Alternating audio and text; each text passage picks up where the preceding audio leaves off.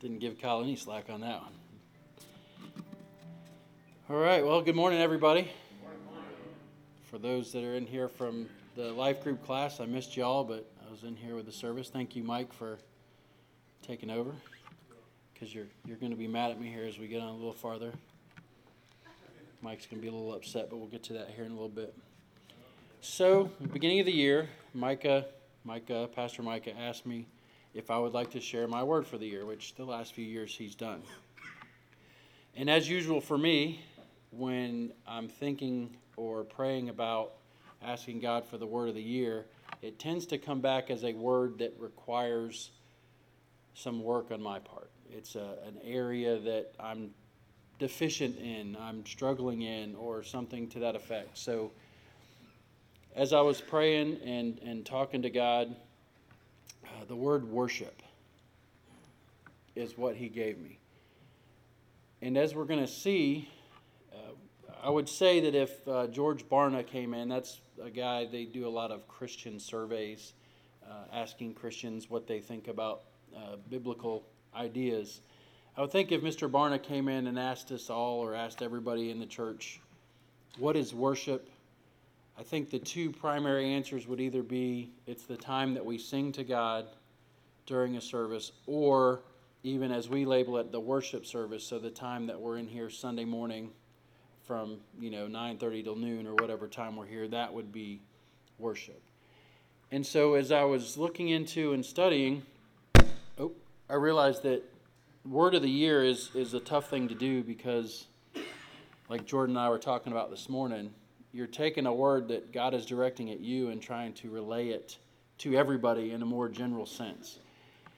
And with that, I'll say the caveat that if, if any toes are stepped on, understand two things. That one, nowhere in my preparation did God say you need to say this so that somebody can hear this.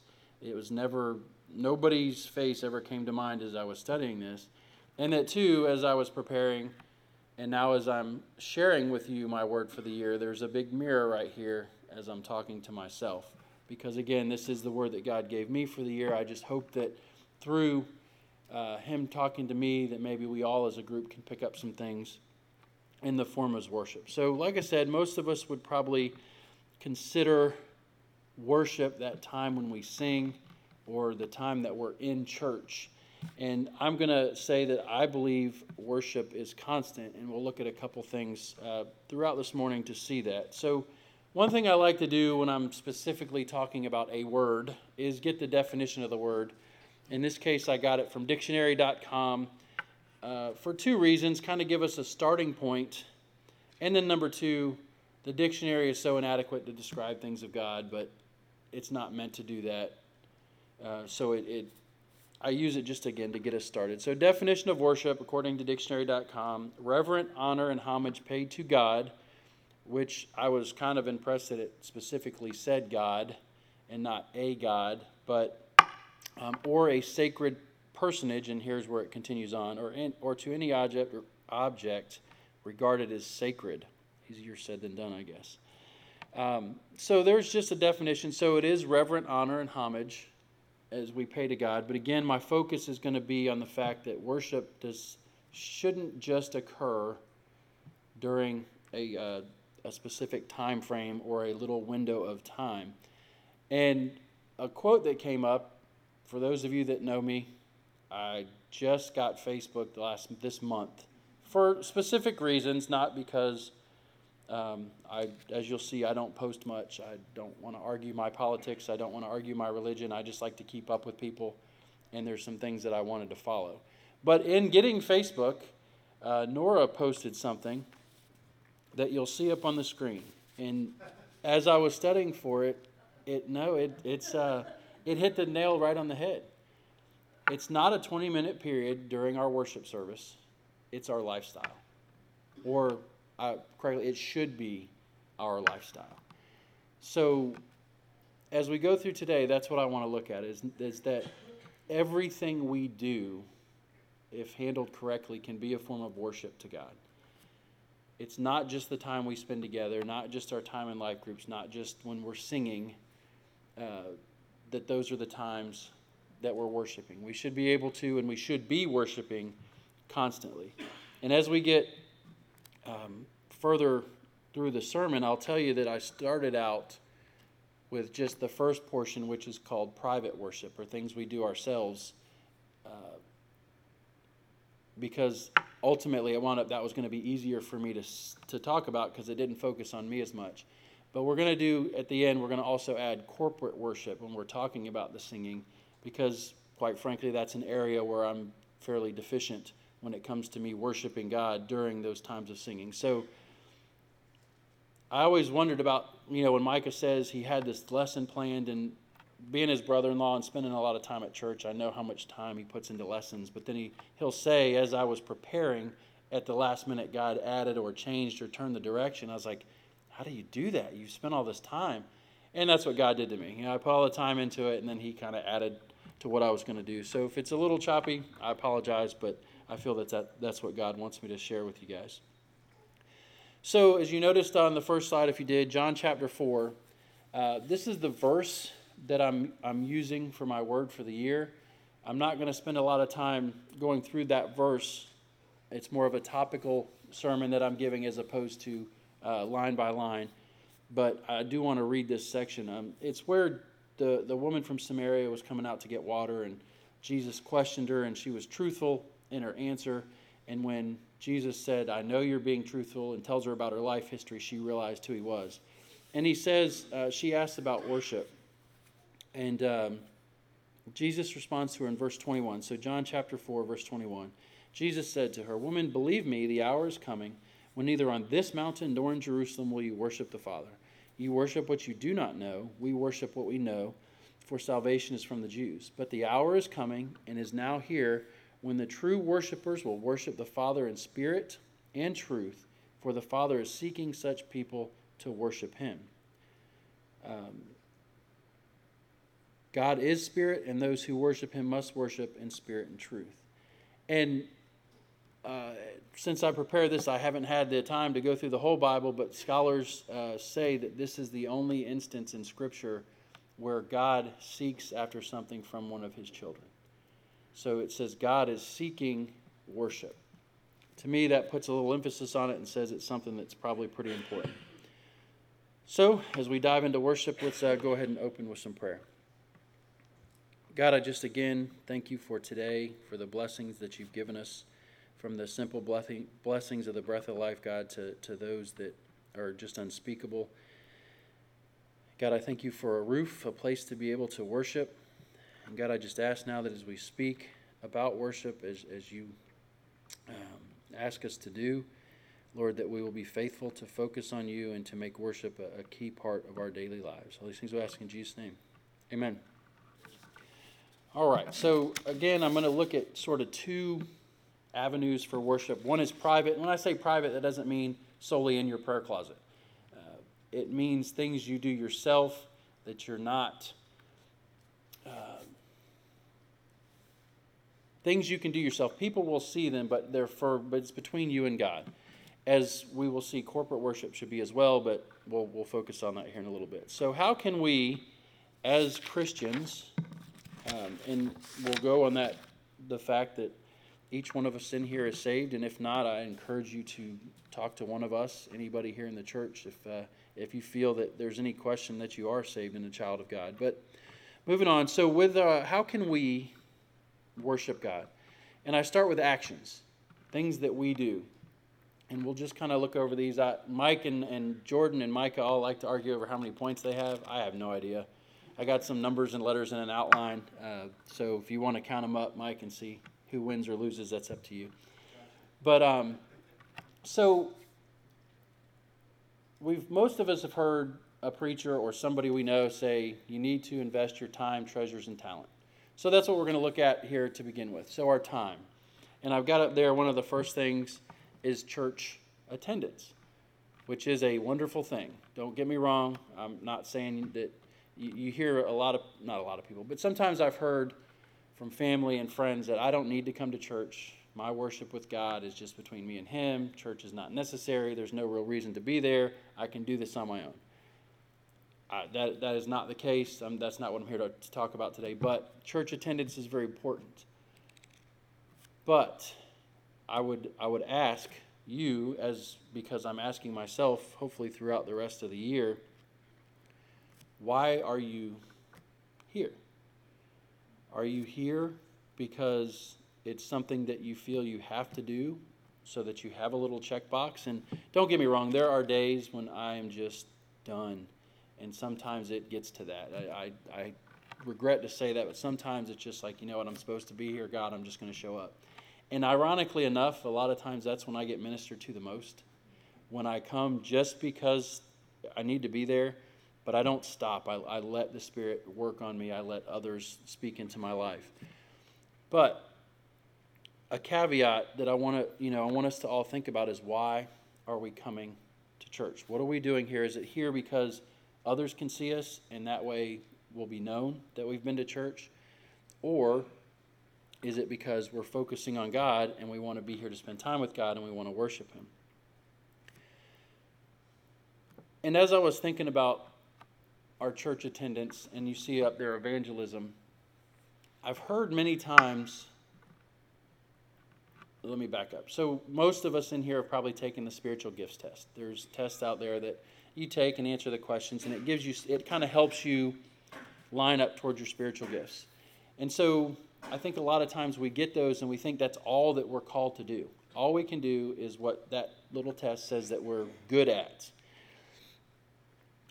But I would ask you two questions. One, if you're coming to church regularly in a poor or in a good spirit worshiping God, are you using that gift? That would be the first question. Are you taking what God has gifted you with? But then two, are you doing the things that don't require a gift?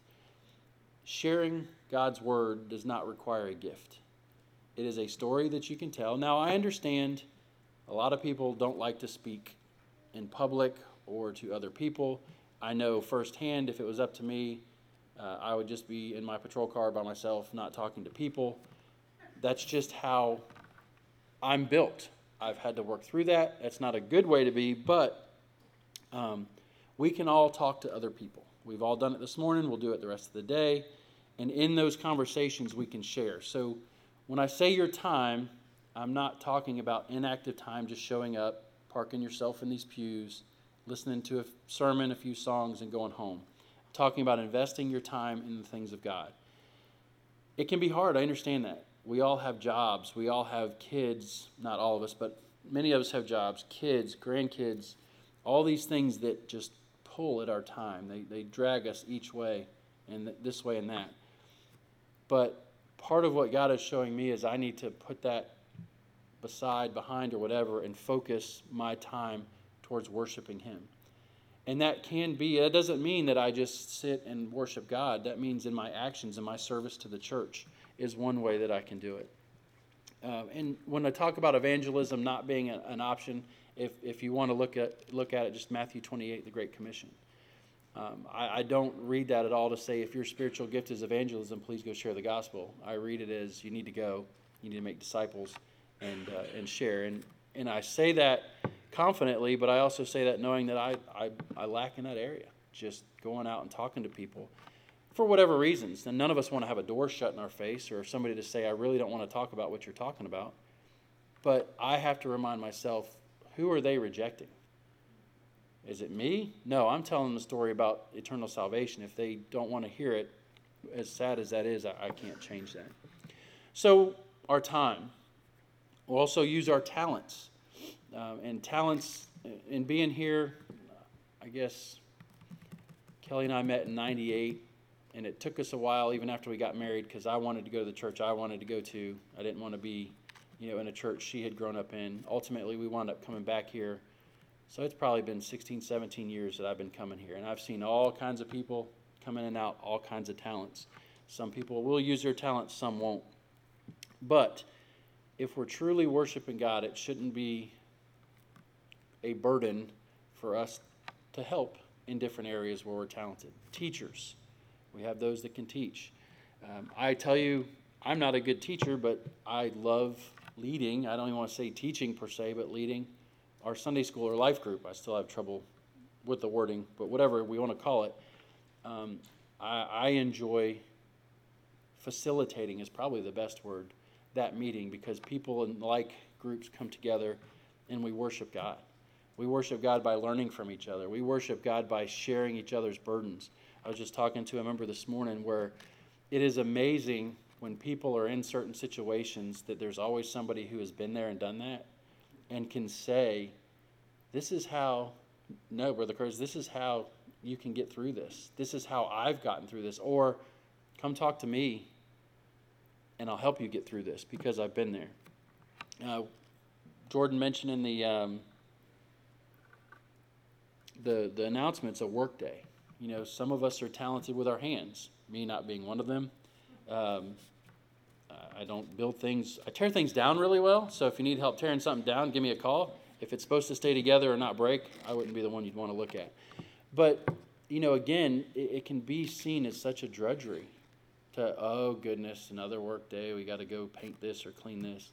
But if we do it in that spirit of worship, we're, we're, we're giving to God, we're giving of ourselves to God in order to worship Him. And then if you don't know what you're good at or where you can help, there's a ministry list. I know Brother Steve mentioned it. I don't remember if Jordan did, but we have a ministry list back there in the foyer. All kinds of things that we can be doing. All of us are different. We have different areas that we can minister in. So please, all, all that with the, the, the time and the talent to say this, please don't make this about filling a seat in the pew once, twice, three times a week. Please make this about worshiping God and plugging yourself in. I guarantee you that you will be blessed in that. Um, and, and maybe not so much right away or in the near future, but it, it's worth it and it's worshiping, it's worshiping our Creator. So then we'll go to the third one, and please, everybody, don't grab your wallet and run. We've already had the offering, so I'm not going to re ask for any money. Being the treasurer, this one, you know, people get a little scared, but we are called to give of our treasure as well. Um, God has blessed most of us, if not all of us, with some kind of income, some kind of money. Uh, I can tell you from experience, the lights don't stay on by themselves. Um, salaries don't get paid by themselves. It requires the church giving. And I say that, and I, uh, I've always, not always, but there's, the, there's an argument or a discussion over what tithing should be or what giving should be. You have the Old Testament where it was really clear, it was usually, it was a tenth. You know, God required a tenth, whatever it was. Um, and then you move to the New Testament, and it doesn't say you should give a tenth, but it says to be a cheerful giver. What I like to do is look way, way back in the beginning if you go to Genesis chapter 4, if you got your Bibles, you can flip there. Genesis chapter 4, God has created the earth. He has seen that everything was good, and Adam, that except Adam didn't have a helper, he creates Eve, and then the unfortunate fall happens, and now we hear the first of the first births given by Eve of Cain and Abel. So Adam, Genesis chapter 4. Now Adam knew his Eve, his wife, and she conceived and bore Cain, saying, I have gotten a man with the help of the Lord. And again she bore his brother Abel. Now Abel was a keeper of the sheep, and Cain a worker of the ground. In the course of time, Cain brought to the Lord an offering of the fruit of the ground, and Abel also brought of the firstborn of his flock and of their fat portions. The Lord had great regard for Abel and his offering, but for Cain and his offering he had no regard. So, in talking about the offering, what is the difference? Why was Abel's offering basically accepted and Cain's wasn't? Well, the first thing that pops up that you would think, well, because Abel gave sheep and Cain only gave vegetables or, uh, you know, stuff from the land. That's not the case. It wasn't a matter of what was given, but how it was given. Cain gave some of his labor, uh, the fruit of his ground. But Abel brought the first fruits. He gave the best, the first of what he had. And so you have that difference in that it wasn't what was given, but how, the heart behind giving it. So when I talk about giving of your treasure, it is a very personal thing. I'm not going to get up here and say we need to start collecting W 2s and you got to give 10% and all that stuff. That's not what I'm trying to get at.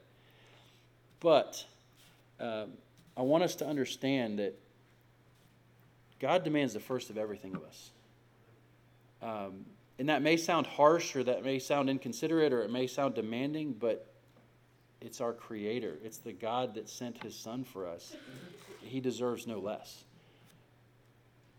Again, saying all that, um, and then reminding us that, and there's a couple other examples in here. I understand that we're not going to be struck down over our tithe like Ananias and Sapphira were, but we also got to remember that lying to God is very, it's offensive to Him. Um, in the book of Acts, Acts chapter 5, if you want to look it up, where they're talking about giving of their selling of the land, and they were struck dead because they lied about what they gave. Again, I'm not saying, hey, you're going to die if you don't give to the church. Please don't. I just want to give examples that you can look at as you're as you're talking to God, deciding what it is He wants you to, to contribute. So, we worship with our actions. We also worship Him in our personal relationship. And this is one initially that um, I was going to I was going to, but this is one I struggle with in making the time for quiet time. I, I don't have issues as much making time to serve, aka the actions that we talked about, but the personal relationship is is where I need to improve uh, from a personal level.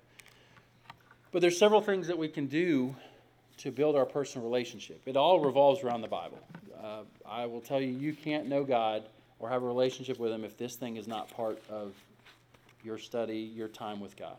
This tells us everything to know about Him that we need to know. It doesn't tell everything. Uh, it, there's there are mysteries. God, if He revealed all to us about Himself, our heads would probably literally explode.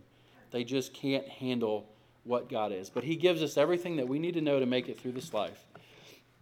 Um, and it talks about quiet time, and that's where Mike. Uh. This is where you might get mad at me. Mike and I have been doing a discipleship together through this book. It's called Disciplines of a Godly Man by R. Kent Hughes. Next week, Mike, is worship. But I saw that while I was studying, and so I've went ahead. I've cheated and gone ahead. So you need to catch up, and we'll catch up on Thursday. But regardless, um, so in the book, when he talks about worship in quiet time, I think a lot of times we try as, as a people to make a little box that you have to fit in, and if you don't follow this box just right, then you're doing something wrong. And I say that in some people, some of you all probably get up at 4 o'clock in the morning and you're ready to go. Maybe 6 o'clock, whatever it is. I know Kelly and I, we have a constant, not battle, it's not a fight or anything, but when Kelly wakes up, she is up and she's going. She's ready to do things, it's time to go. 30 minutes after I've hit the snooze button four times and she's ready to do something and she's already been working for 30 minutes, She's frustrated that I'm still fighting the snooze button. And even when I do set up, you know, 15, 20 minutes to get the cobwebs out. So I say that to say this. For the two of us, would it be better for her quiet time to be first thing when she wakes up? Probably because she wakes up ready to go.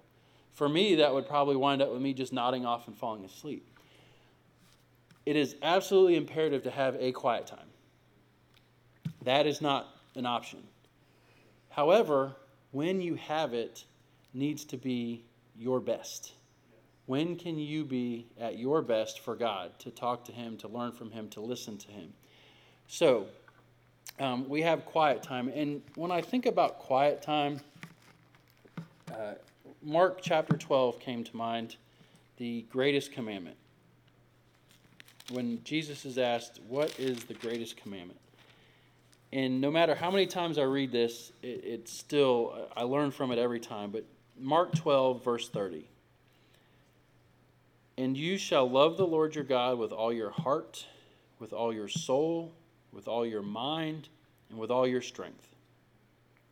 There's nothing left, guys. That, that's pretty much all we can offer heart, mind, soul, and strength. So, as we're,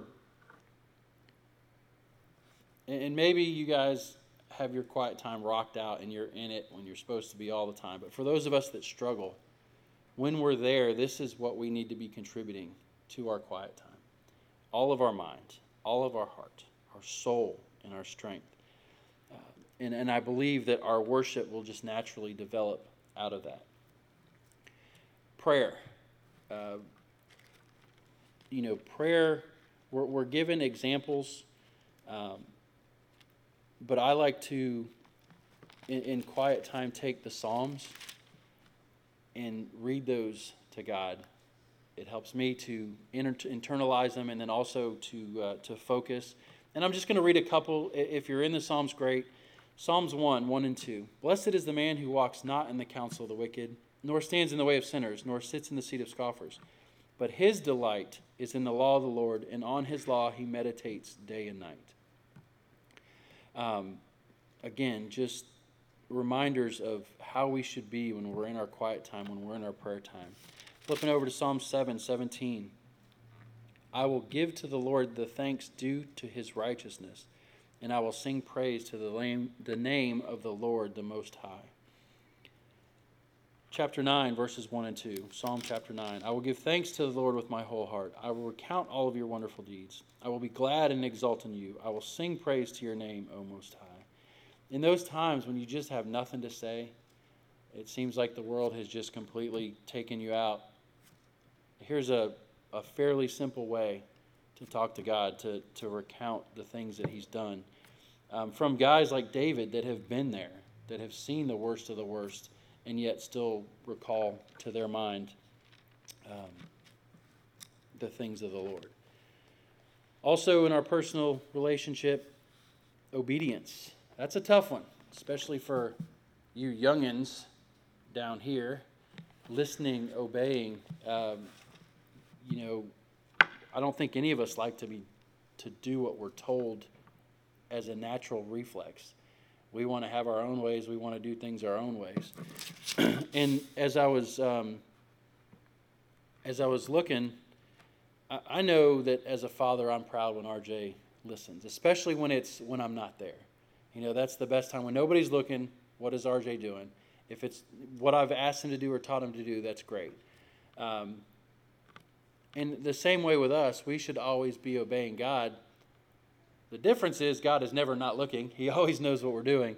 But, and, and I, I didn't realize this in John chapter 3, verse 36. It's a very, very somber addressing of being obedient.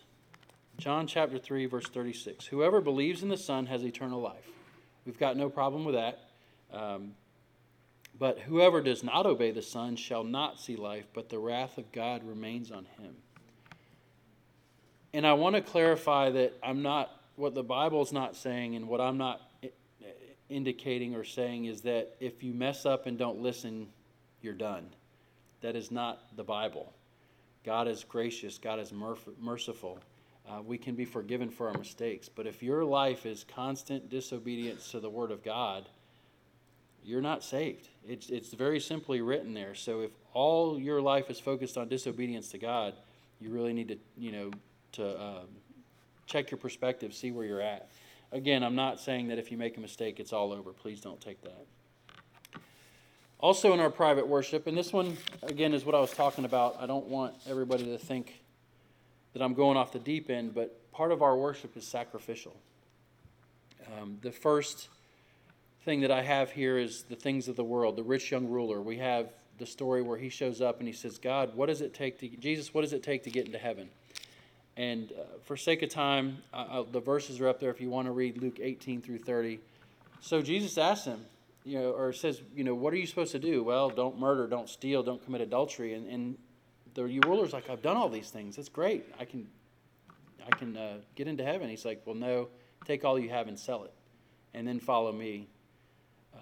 And the ruler can't do it because he can't give up his stuff.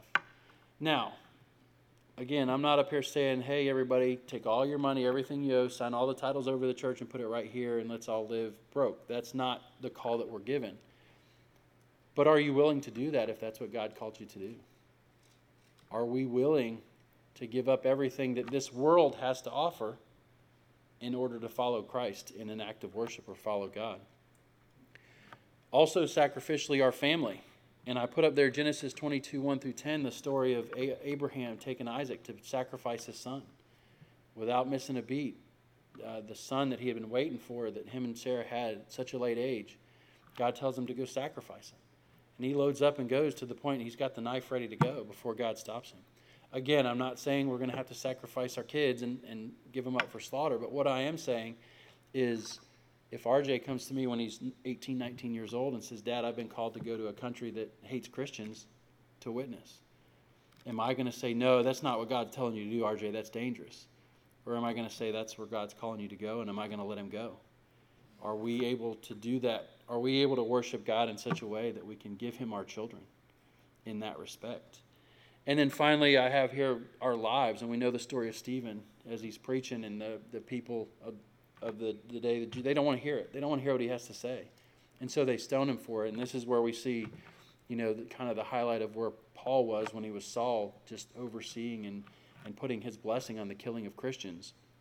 Again, I, I, we are very fortunate to live in a country where this is very unlikely to be the case, that you're called to give your life for the service, you know, for what you believe. However, comma, if in your in your worship of God, He tells you you need to go to those countries.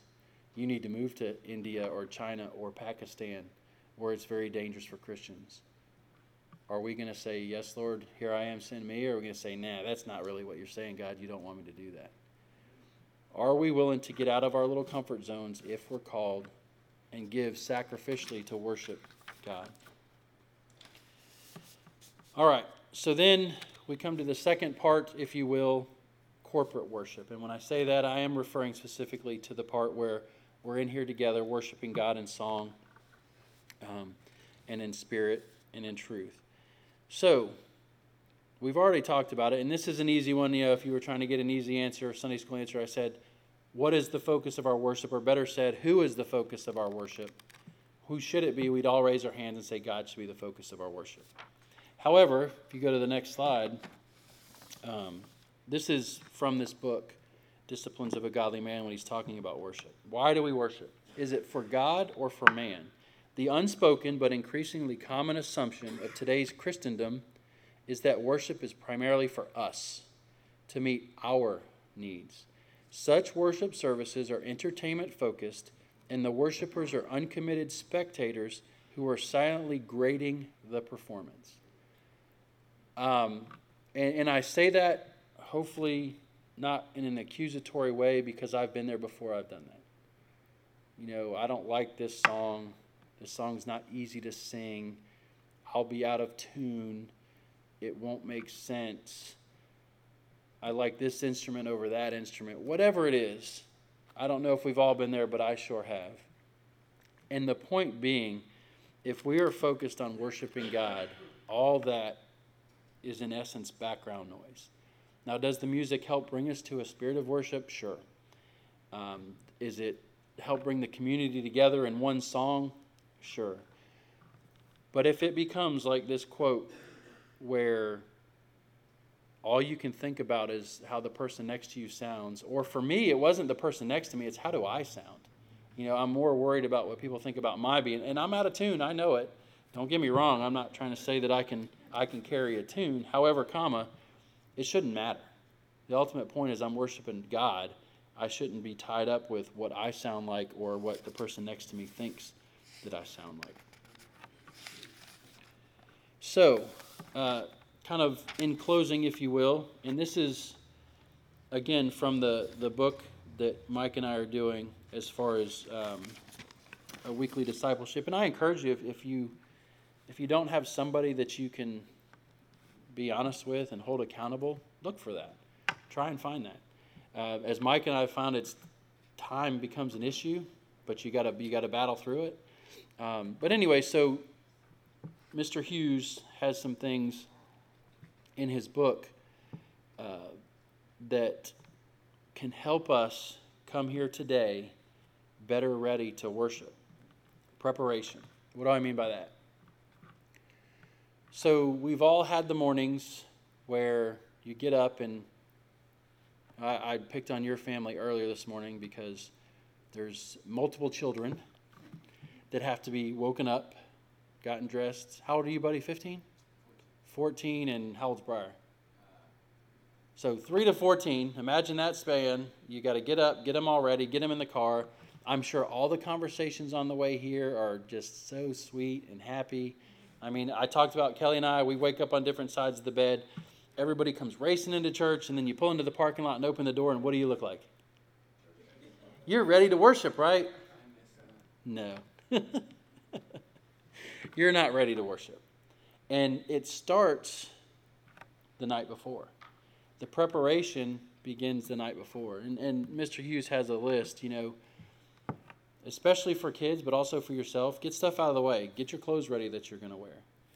Know what you're going to have for breakfast. Wake up early. Pray the night before that you um, that you'll be in the spirit.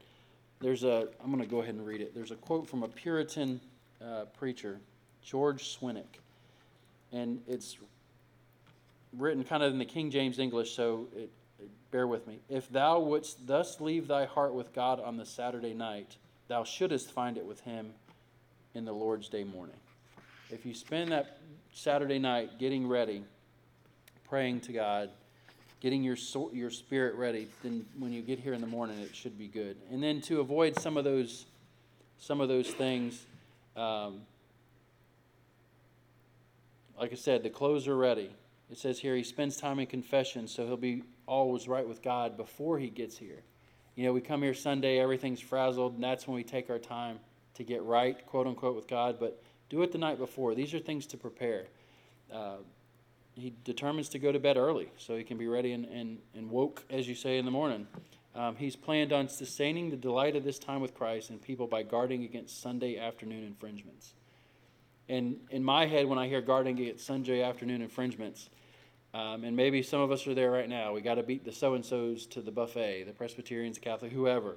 You know, what's for lunch? Where are we supposed to be? You know, hey, Peck, you need to hurry up because I, got to be somewhere at twelve fifteen. You know, do we plan our days that it crowds our worship of God? And I don't say that again as if I never do stuff like that. I'm just saying things that we can be uh, preparing for. So let's say we move to Sunday morning, got up in plenty of time so I won't feel rushed program my morning so I will not just arrive at church on time, but get there early. Um, yeah, keep laughing, Mike. That's come to our Sunday school and you'll see how that works out. But anyways, uh, moving on. Good breakfast, so an empty stomach will not distract me. Bible in hand, plus a pen and paper for taking notes. And I've left church with a great sen- or I've left for church with a great sense of expectancy because I know Christ will be there. And that's the second thing he talks about is um, to prepare and then be expectant. And this, this quote just says it all, and I'm going to leave it with this as far as expectancy. We must come with great expectation, for we will experience just what we expect. So if you come expecting nothing, guess what you're going to get? Nothing. It's pretty the math on that one's simple for all you all that doesn't like math. Nothing equals nothing. Um, but anyway, so we expect, and then finally, when it comes to being here and worshiping God, you got to come ready to work and it talks about taking notes and writing notes down. I'm not saying you have to take notes, but you've got to discipline your mind because it's very easy, again, from personal experience, to start wandering off to something else, to wander away from the message, to think, wow, I've heard this one 326 times, here we go again. Um, so if we prepare, we expect, and then we discipline ourselves, we focus on being a part of the worship, uh, participating in the worship, and making God our focus, I, I think uh, overall, our worship times will be improved. We'll take that out of here so that our worship time with God is constant. And one of the things that Mike and I talked about last week, it was the discipline of prayer. And he talks about being in a constant state of prayer. And that's not understanding we can't do our work and be praying at the same time, but we can be praying, hey, help me with this work, God. Be with me during this work. Making it a constant, uh, all of our thoughts tend to congregate towards God. If that's something we can do, one, our prayer life and our worship life would improve. So, Kyle, if you don't mind coming on up, we'll close with that. And uh, I thank you guys for your time.